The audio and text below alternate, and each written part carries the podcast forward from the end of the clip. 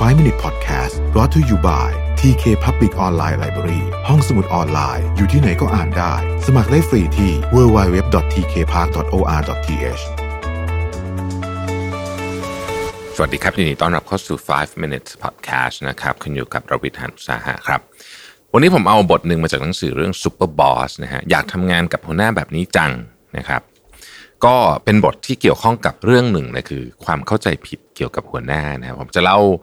รวมๆกันนิดนึงแล้วอยากจะแสดงความคิดเห็นซะหน่อยด้วยนะครับ มันมีความเชื่อหรือเปล่าว่าหัวหน้าที่ดีต้องเด็ดขาดเป็นเครื่องหมาย question mark นะครับ เรามาพูดถึงความเข้าใจผิดอันนี้กันก่อนดีกว่านะครับ ก่อนอื่นเราต้องแบ่งแยกให้ได้ว่า อะไรคือคุณสมบัติที่หัวหน้าทุกประเภทต้องมี และอะไรคือคุณลักษณะพิเศษส่วนบุคคลอ่ามันต้องมีสองกลุ่มนะครับ กลุ่ม A ควรมี ทุกคนควรจะต้องมี กลุ่ม B เนี่ยเป็นลักษณะส่วนบุคคล เมื่อพูดถึงหัวหน้าที่ดีเนี่ยเราอาจจะนึกถึงหัวหน้าที่เด็ดเดี่ยวเป็นอย่างแรกนะครับ บางคนบอกว่าหัวหน้าที่ดีต้องมีจิตใจอบอ้อมอารีหรือมีประสบการณ์ที่ดี ประสบการณ์เยอะนะฮะบางคนบอกว่าหัวหน้าที่ดีคือหัวหอกในการทำงาน คือตะลุยเป็นเป็นเป็นฝ่ายตะลุยไปให้ลูกน้องนะครับ เวลาลูกน้องล้มก็จุดขึ้นมานะครับ คนจะมีนิยามของคำว่าหัวหน้าที่ดีเนี่ยแตกต่างกันออกไปเยอะมากนะครับบางคนก็บอกว่า ต้องเป็นคนที่รับฟังอะไรเงี้ยคือมันมีเต็มไปหมดเลยนะฮะ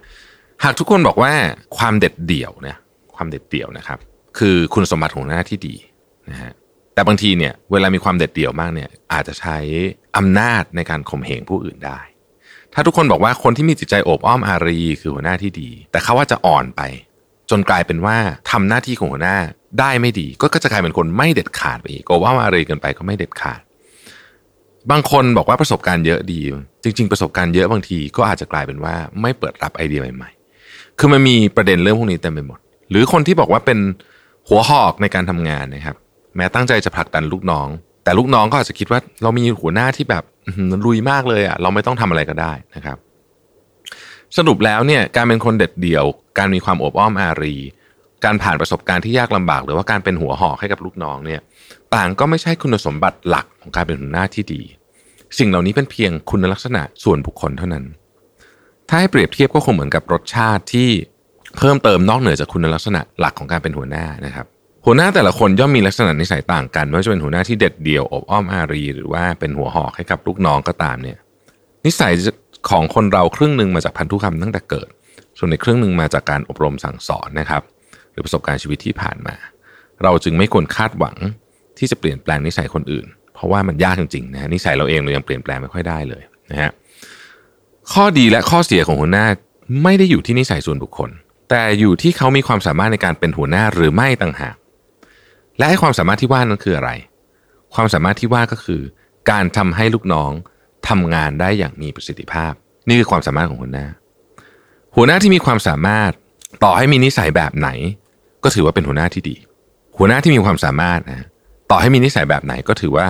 เป็นหัวหน้าที่ดี นั่นคือมีความสามารถที่จะทำให้ลูกน้องทำงานได้อย่างมีประสิทธิภาพ ไม่จำเป็นต้องมีพรสวรรค์มาตั้งแต่เกิด ไม่จำเป็นจะต้องมีความอบอ้อมอารีเยอะมาก อาจจะไม่ต้องเด็ดเดี่ยวมาก อะไรก็แล้วแต่ แต่ต้องทำให้ลูกน้องทำงานได้อย่างมีประสิทธิภาพนะครับ เรื่องนี้เป็นเรื่องที่น่าสนใจ นะหนังสือเล่มนี้น่าสนใจมาก ผมอาจจะมาคุยด้วยหลายบทหน่อย อาจจะไม่ถึงขนาดเล่มเพราะเป็นวัยรุ่นหนึ่งเจ็บปวด แต่ว่าผมว่าเล่มนี้น่าสนใจ หัวหน้าที่ดีหน้าที่คือทำให้ลูกน้องทำงานได้อย่างมีประสิทธิภาพ ดังนั้นถ้าเราจะวัดถ้าเราต้องประเมินหัวหน้าเรา ข้อนี้คือข้อที่เราต้องคิดเยอะที่สุด นั่นหมายความว่าถ้าเปรียบเทียบกับทีมฟุตบอล ถ้าเราคิดว่าหัวหน้าเป็นผู้จัดการทีม จะมีผู้จัดการทีมแบบขรึม ผู้จัดการทีมอารมณ์ดี ผู้จัดการทีมโหดก็ อาจจะตอบไม่ได้ว่าใครดีกว่าใคร แต่เราสามารถตอบได้ว่าผู้จัดการทีมที่ดี คือผู้จัดการทีมที่สามารถทำให้ทีมเล่นได้อย่างมีประสิทธิภาพ และคว้าชัยชนะมาได้ ถ้าหากว่าเราตอบแบบนั้น ก็อาจจะหมายถึงนิยามหัวหน้าที่ดีก็ได้ ดังนั้นคำว่าหัวหน้าที่ดีต้องเด็ดขาดหรือเปล่า ต้องเป็นคนโดดเดี่ยวหรือเปล่าเนี่ยอาจจะไม่ใช่ มันขึ้นอยู่กับว่าคุณลักษณะที่เป็นคุณสมบัติเหล่านั้นเนี่ย มันช่วยมาส่งเสริมทำให้ทีมงานสามารถทำงานได้ดีขึ้นหรือเปล่านะครับ หนังสือเล่มนี้เดี๋ยวผมคงจะมาคุยอย่างที่บอกคงจะมาคุยอีกหลายบทผมรู้สึกว่าเป็นหนังสือที่น่าสนใจ แล้วผมเองก็อยากจะลงลึกในดีเทลด้วยเวลามาเล่าให้ฟังในพอดแคสต์แบบนี้เนี่ยผมก็จะได้คิดตามเยอะกว่าอ่านเองอยู่คนเดียวนะขอบคุณที่ติดตาม 5 minutes ครับ สวัสดีครับ 5 Minute Podcast Presented by TK Park